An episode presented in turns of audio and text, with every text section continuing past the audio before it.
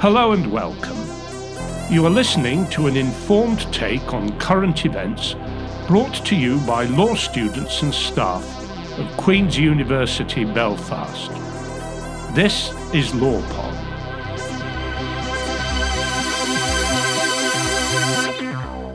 Hi everyone and welcome to this episode of LawPod. I'm Rachel Killeen and I'm joined today by Kinga Tabor and Megan Hurst, two practitioners that work in the field of victim participation in international criminal law.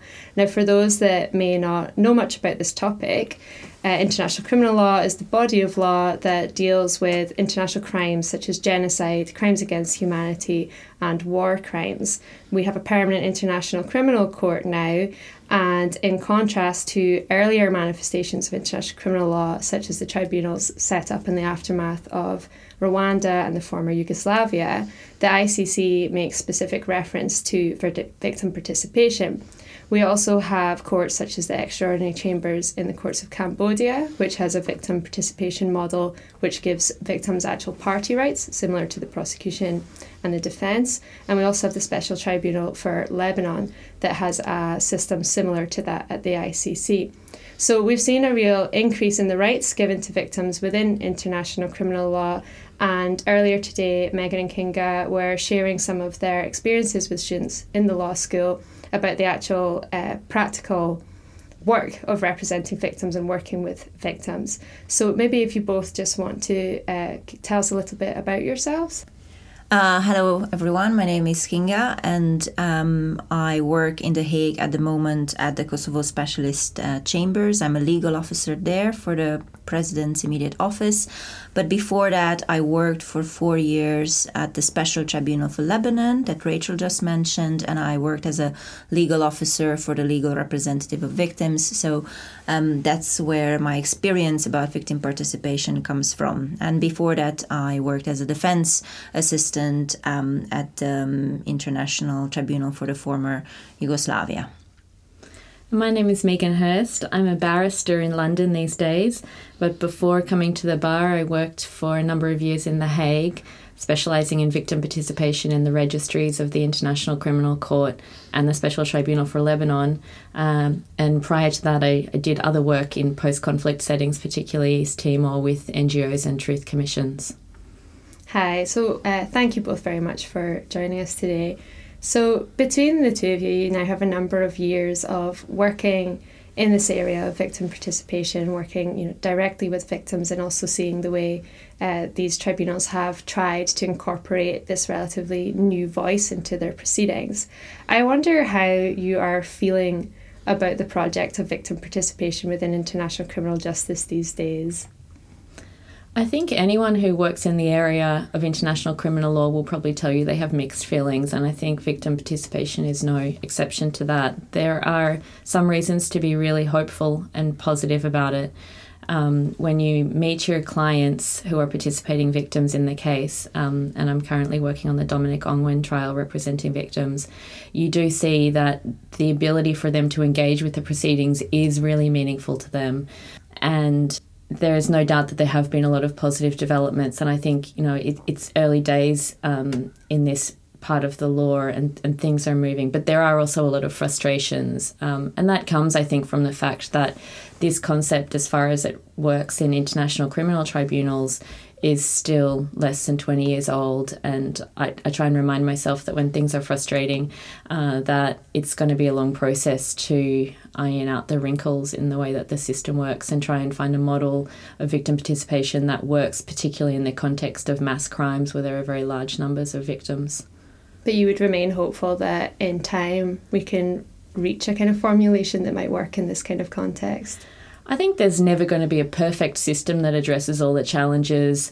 I, I think that in general, dealing with the, the difficulties that victims face in the aftermath of a terrible conflict, there, there is nothing that will overcome what the victims have gone through, and we shouldn't expect that victim participation can be a kind of panacea. But I do think that we can go a lot further um, in terms of creating procedural mechanisms to enable a meaningful participation which doesn't uh, interfere with the rights of the defence or the possibilities for the courts to function in an efficient manner. Kinga, would you agree with that? Um, yes, and I, I would also add that the way I see it, the trend itself is a very idealist trend, and uh, um, this entire idea of um, uh, bringing victims within the international criminal uh, justice realms started um, as an exercise of humanity, if I may call it like that. Um, it it it does have some uh, domestic um, precedents. Some of domestic systems allow uh, victim participation in various models. But the way it started at the international realm was about making international criminal procedure more humane and bringing the people who have suffered um, within, um, well, within the courtroom, to say so. The problem that I see is that there is one thing that is the idealist trend and then then the reality is a different one that's where we have the problems and that's where we have the challenges i'm not sure that there is one model of victim participation that fits all. Maybe it depends on the crime. Maybe it depends on the number of the victims. And i think i agree with megan that we're still at a point where we're trying out systems and we're trying out to see what works. And we shouldn't forget in this process that we're talking about real people that we we have started this to make it more humane. We haven't started this to make it more procedural and more technical and longer. Um, so i think it's still a trial and error exercise but i'm also hoping that at some point we're going to realize what fits whom and if we don't find one model that fits all maybe we'll find two or three that are adequate to make victim participation meaningful. When you talk about it making international criminal law humane, what, what do you mean by that?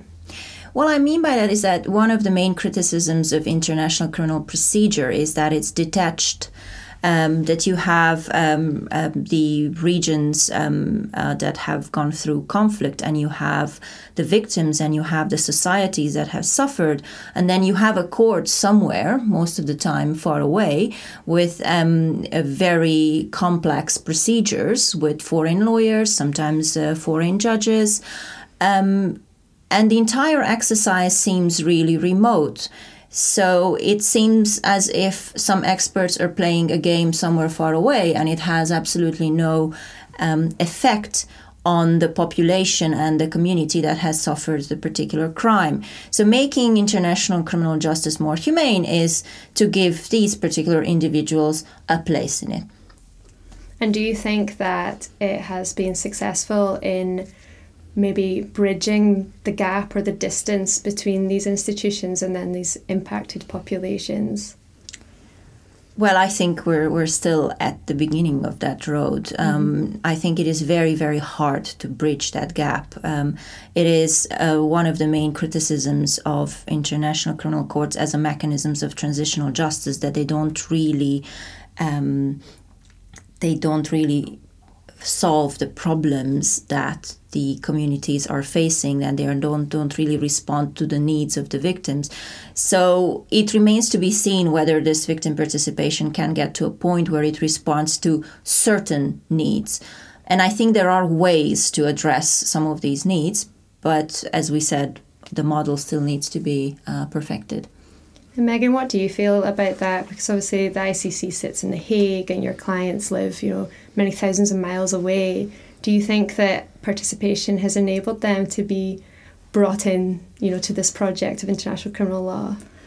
Yeah, I think we're we're heading in that direction, but there's a long way to go. For, for me, I, I have always seen it as a kind of a a concept of a sort of natural justice in a way that um, when we have court proceedings that deal with a particular incident, in this case, a really horrific crime, we should be hearing in that process from people who are affected by it. And, and for some of these victims, um, I mean, I think any victim of a really serious crime, whether it's an international crime or, or a regular crime, you know, if your life is changed by an event like that, it, it's very strange when a public process takes place um, dealing with that, which is removed from you, which you have no say in, particularly when it's in another country with rules of procedure that you don't understand, with a whole lot of people standing in the courtroom from other countries speaking languages which you don't understand. So for me, um, it is really important, I think, as a first step, that there's been a recognition that those people most affected by the crimes have a place in the process. So that's that's not nothing. Um, however, obviously there are massive practical obstacles, and I think the reality is that making it meaningful in a practical way it's costly and it's time consuming. There doesn't seem to be a huge amount of will from the the people, mostly the states, who pay for international criminal justice to spend a lot of money on making victim participation meaningful. But the reality is that when you have thousands of victims and they do live in a very remote place, um, maybe disparate from each other, usually speaking a variety of languages, knowing very little about the criminal justice system that they're trying to engage with. It does take a lot of time and a lot of resources. Um, and there's also a need to make sure that we work efficiently so that this is not something which slows down the proceedings. So, in practice, there are really a lot of obstacles, and I think. Um, as I said before, that the real challenge is to see whether we can rather than throwing the whole thing out, find mechanisms to overcome those obstacles, to find the middle ground where the process is, is as meaningful as it can be, um, while not being too time consuming, too resource intensive. And I do think there are some um, changes that can be made in the procedures, for example, that would take us further in that direction. But as Kinga has said, it's still pretty early days and there's a lot of trial and error that is, is still going on.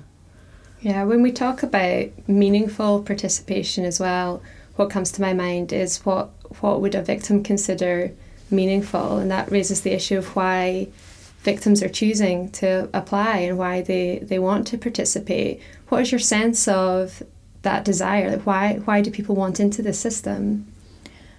Well, um, what I can say about it is that, um, in my experience working for the Special Tribunal for Lebanon, the very first reason why victims um, decided to participate was a symbolic reason. They wanted to be part of um, the concept of a tribunal that fights impunity in Lebanon. And I have to say that because they perceived Lebanese society as one that um, does not go after the perpetrators. In the beginning, they were simply grateful for being given the chance of participating as a victim. But as they evolved in their participation status, as they learned what um, the modalities of participation are and how the proceedings um, progress, they started developing other needs, which I found it I found to be remarkable and a very very positive development. They started having demands, which I think that's what uh, participation should be about. They started having opinions of what the lawyer should say in the courtroom. They started asking questions about why the judge decided in one way or another, and I think needs of victims evolve, and I think. Um, um, very positive example is when indeed they dev- develop some more needs that are very much characteristic to the criminal procedure that they understand that this is what the criminal procedure can give to them and this is what they can expect. The problem is when the victim's needs have nothing to do with the criminal process. And that is a responsibility of the lawyer to explain at the very beginning what this process can give and what it cannot. And sometimes it will have to be repeated. And sometimes it will still not be heard because there is no other avenue for that particular victim to um, at least wish for those needs to be addressed. So they will still see it as some symbolic hope of their needs being addressed, even though there is nothing there uh, that can uh, respond to that. But I believe that it's it's an educational process, and I think this is why it's very important that a lot of the victim representation um, happens locally, happens where the victims are, happens through education of the individuals of what it means to be a participating victim and explaining to them again and again what this process can give them and what it cannot. Yeah, and I think um, it, it's a particular challenge at the ICC because, as Kinga says, victims have a lot of needs which the criminal justice process can't necessarily deliver. And I think we have to own the reality that some victims do choose to participate, um, particularly, I mean, I think it varies massively between individuals and different communities and different contexts. But for sure, I've seen some victims where I've felt that their motivations for participating are that they have material needs that they want met, that they're interested in reparations. And I also don't think we should shy away from that and um, treat it as something to be ashamed of because reparations is also an entitlement. It's a right that the victims have. The difficulty um, is the practical obstacles that, that come between the victims and achieving that right. And it's particularly complicated at the ICC because there is the possibility of reparations under the statute. Um, and it makes it very hard to manage people's expectations about having reparations from the court because there are so many unknowns. Um, at the Lebanon tribunal, because there are no reparations in the proceedings, it was possible to tell people clearly this is not something that this criminal justice process can deliver. We can look at other options, but this trial will not deliver that. At the ICC, it's complicated because the victims hope for reparations. Um, sometimes they have very particular demands for what they want, which, when you look at them globally, will cost huge amounts of money. So you want to help your clients to understand what their realistic expectations can be, but there are so many unknowns, it's very hard to know what to tell them. You don't know whether there will be a conviction without which there can be no reparations. And you also don't know, even if there is a conviction, whether there will be sufficient funds to, to put the chamber in a position really where they could feel comfortable ordering reparations of the sort that the victims often want. So I think it, it is really difficult to effectively manage people's expectations when they often really have very um, considerable needs, and it's very understandable that they want those needs to be met through the court. It seems to me that what you're describing is a kind of mediation that the representative has to mediate between this international criminal justice mechanism and their clients, and these institutions and individuals are often worlds apart in terms of their expectations for international criminal law, in terms of their level of education and legal understanding. How do you, as a practitioner, balance, you know, your duty to, I guess, represent the wishes of your client, but also your understanding of the limitations of what they're trying to achieve? I think it's not so different to what you do in a domestic context where you have. Um, some reason for pessimism about the outcome in a case, you you advise your client as frankly as you can of the reasons why you're doubtful, and then you go back to the court and you fight as fearlessly as you can for what your clients wanted, even if you believe that you're unlikely to succeed. So um, you know, it's it's just that there is that added difficulty of the height of the expectations that people have had, and, and I think particularly, you know, in the Ugandan context and some of the other places where the ICC is working, um, it, it's clear that people have had such a bad experience of justice that when the ICC comes along, their expectations are really, really high. They think that the court has the power to do things that their criminal justice systems have not been able to do. Um, and so there is that really high expectation that has to be dealt with. Um, whereas maybe in a in a more familiar setting, people have maybe more realistic expectations of what their justice system can achieve for them. Yeah, that, that's that's really um, a big problem, and I, I totally agree with what Megan said. Um, when the victim comes from a society that is perceived by the victim as uh, not delivering justice, then um, the victim concentrates uh, his or her hope in this institution uh, somewhere that it idealizes.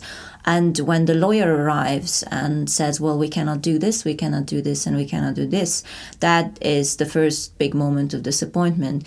And what I've also noticed is um, that some of the victims will develop certain needs in the process that have nothing to do with the criminal procedure but have to do with their own lives. So if, if they go through a medical issue, um, they start developing a particular need or a particular hope that the court can address that medical issue, especially if they perceive that medical issue as connected to the crime that they have suffered um, a few years back. And it is very, very hard for a lawyer to draw a line. And we lawyers were also and we tend to understand the problem of the victim and we tend to relate to it. At the same time, um, we are there to tell them what the limitations of this particular process are. And it's it's very difficult to keep this conversation going, and it's very difficult for some of these individuals to understand that their needs cannot be responded, um, cannot be addressed by this procedure um, um, wholly and and and totally. Um, at the same time, I would also say that these conversations are not only difficult because of uh, their content, but also because of the vulnerability of the victim. And I'm sure that's the same in domestic procedures as well. Uh, lawyers have to have a certain set of skills to deal with clients who are victims of a crime. And if we don't have that set of skills and we don't know how to explain certain limitations, then we might cause more damage. And we might also be um, inclined to make promises just to soothe the particular individual. And that is, again, can lead to uh, very um, unfortunate situations. It seems um, that there's real issues there about a risk of secondary victimization. And I wonder what's your feeling of how responsive international criminal courts that deal with victim participants have been to that and are they adapting to to meet that reality of, of these risks well that's actually quite a question um, I think courts have started realizing that dealing with victims and involving them in the um, international criminal process um, comes with certain um, other responsibilities that go beyond um, legal procedure. And I'm talking here about psychosocial support. And of course, um, support for witnesses is something that is already ingrained uh, in, in the international uh, criminal tribunals, the ICC. But support for victims simply because they are participating victims and not necessarily witnesses is a new idea and it started um, developing exactly because um, it is more and more perceived that these victims can be re-traumatized by simply being participating victims and having certain expectations and those expectations not being met um, and I, th- I believe that there has to be a strategic rethinking of the role of the international criminal tribunal, I'm talking here in general about international criminal tribunals and courts, of how much of the responsibility they are ready to take in this respect. As we know, the um, ECCC, the extraordinary chambers in the courts of Cambodia, they used um, NGOs and in well, they are not intermediaries. They used NGOs and uh, other parties to address this particular need of the victims. Um, at the STL, it is um, the some of the registry sections that are doing part of this, but because of the small number of victims, the need is not so high. And then Megan can talk about what the ICC is happening, but I think it's still it's still at a very incipient phase. Yeah, I mean, obviously, in terms of the court doing positive or taking positive actions to address people's existing needs that arose out of their victimization and give them ongoing psychosocial support. At the ICC, there's a massive challenge with it just by virtue of the victim numbers in most of the cases and the fact that in many of these contexts there are no existing service providers or very few. So, you know, there are some efforts that are being made. The Trust Fund for Victims at the ICC has what it refers to as its second mandate, where they operate in situation countries where the ICC is working and they provide support to victims of the whether or not they're participating in the court's work. And I think that um, enhancing the work of the Trust Fund in this area is actually one of the most valuable things that the International Criminal Court could do because it's a mechanism which isn't dependent on the success of the trial, isn't dependent on your ability to complete an application form and be accepted into a particular trial. So it's much more wide reaching. Um, but I do think as well as there's much more that the courts could do in terms of not only doing something proactive to address victims' needs, but in terms of ensuring that they comply with the do no harm principle. There is definitely a need for more, for example, staff training, training of people like myself, um, external counsel, all the various other people who, by virtue of the court being involved in a situation, go and engage with the victims about what they've been through there needs to be at, the moment there's very little resourcing of that. Um, and that's that's something which obviously also comes at a price you know setting up proper systems to ensure that people are trained in the way they do things so that harm is minimized. But i think there's a long way to go in addressing that need. Do you think i think when you're talking about victims as a humanizing role in international criminal law and i'm thinking about the need for greater resources and greater buy-in to ensure this no harm principle. Is there does it ever strike you that perhaps international criminal law is more interested in victims as a legitimizing role in the abstract than they are in ensuring some real benefit to the human beings that have actually suffered these harms?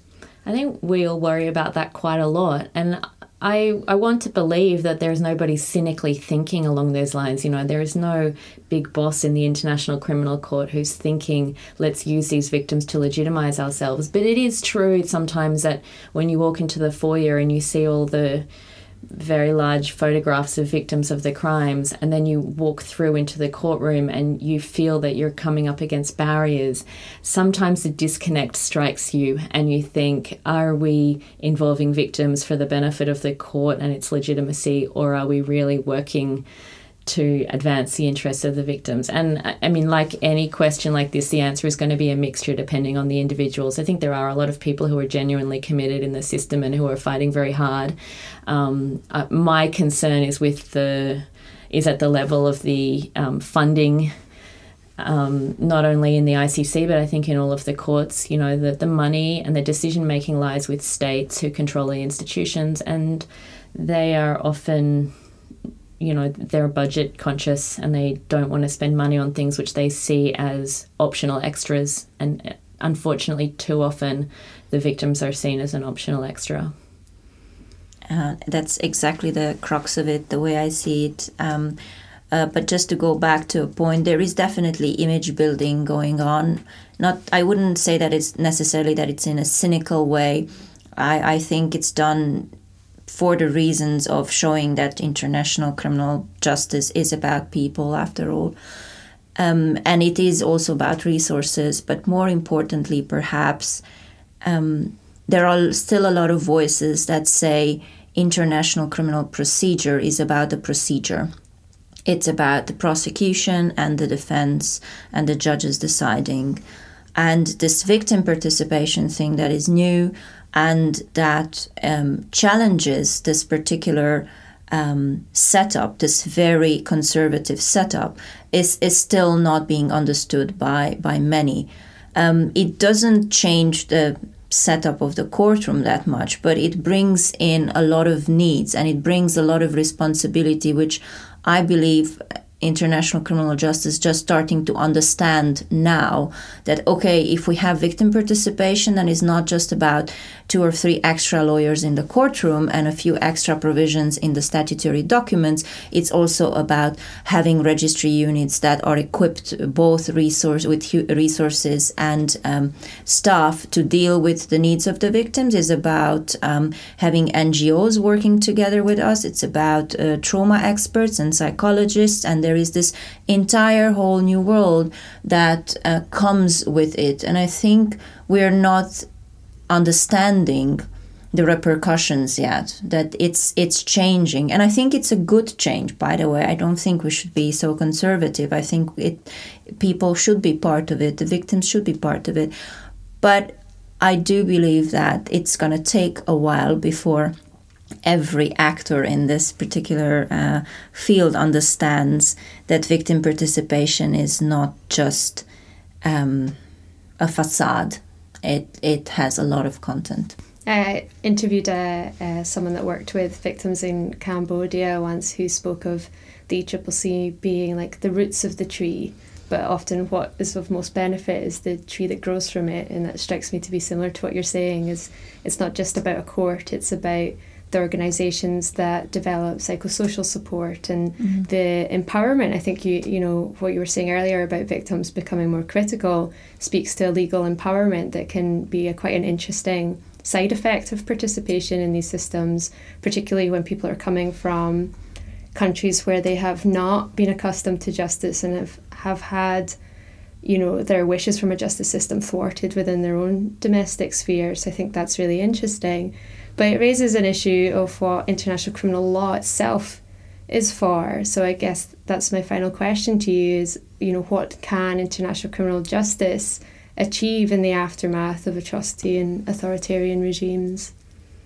I really like the analogy of the tree because I think it's it is good to think of it as a starting point and as a limited starting point. Maybe it has the potential to grow into something, but may actually not eventually do so.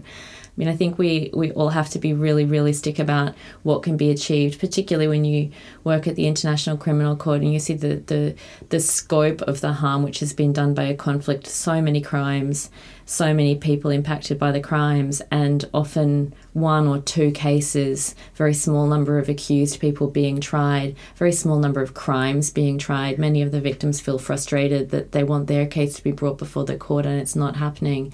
So I think all we can see it as is one tiny piece of the process. And hopefully not just an isolated piece but a piece that can actually be a starting point that will develop into other things. I think that's the best case. And when we're talking about victim participation, I think that means victim lawyers seeing their role um, as a much more holistic one than just standing in the courtroom at, at the court that they've been appointed by and speaking on behalf of their specific clients in that forum, but of actually taking some personal responsibility to do work outside that forum because you have to recognize that, that that's not the place alone where your clients are going to get their needs met. So it's it's going to take political um, maneuvering, advocacy, fundraising, um, you know, in their domestic setting and maybe elsewhere to try and get their needs met in other ways. And I think that's the best thing sometimes that you can do for your clients. You know, say it was a starting point that we were put in contact with you through this institution, but actually the justice process is not going to be fully fulfilled by this one trial. Um, your needs are not going to be fully met by criminal justice anyway. Um, so there, there definitely have to be many other things that contribute.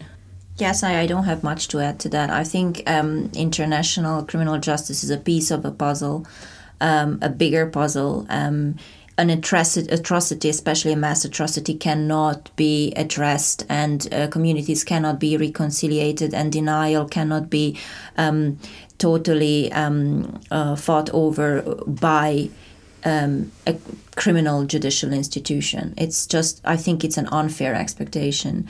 Um, and I agree with Megan that there is a lot of work to be done in international criminal justice um, to address the needs of the victims, but there also has to be a realistic um, perspective on it. What is it that international criminal justice has to address? Um, and, and I think the answer to that is not a simple answer, but there has to be a limitation. And um, too ex- expecting too much uh, from the ICC or the ad hoc tribunals or um, any of the hybrid tribunals, um, I think sets them up to failure in the eyes of the communities. So I think it is very, very important to clarify at the outset what these courts can do. Do you remain optimistic about the future of international criminal justice? Always. Yes. well, I wouldn't be in this field if I wasn't. I, am I'm, I'm not sure that my optimism is based on uh, very um, logical and rational arguments, but I just choose to be optimistic. Yeah. yeah, I think there's always a combination of optimism and pessimism which fluctuates day by day. But overall, as Kinga says, we wouldn't keep doing the work if we didn't think that there was a possibility to to at least improve the way that things are working to some extent. Well, thank you very much for uh, sharing your views with us today, Kinga and Megan. Thank you. Thank you. I would just like to clarify that the views that I'm expressing are my own and do not necessarily represent the views of my former and current employers. You have been listening to LawPod, an informed take on current events brought to you by the law students and staff at Queen's University Belfast. This episode was produced by Richard Somerville and Rachel Killeen, and our theme music is by Colonel Chocolate and the Justice Triangle. LawPod is funded by Queen's Law School and the Queen's Annual Fund. You can follow us on social media. We're on Facebook and Instagram at QUB LawPod.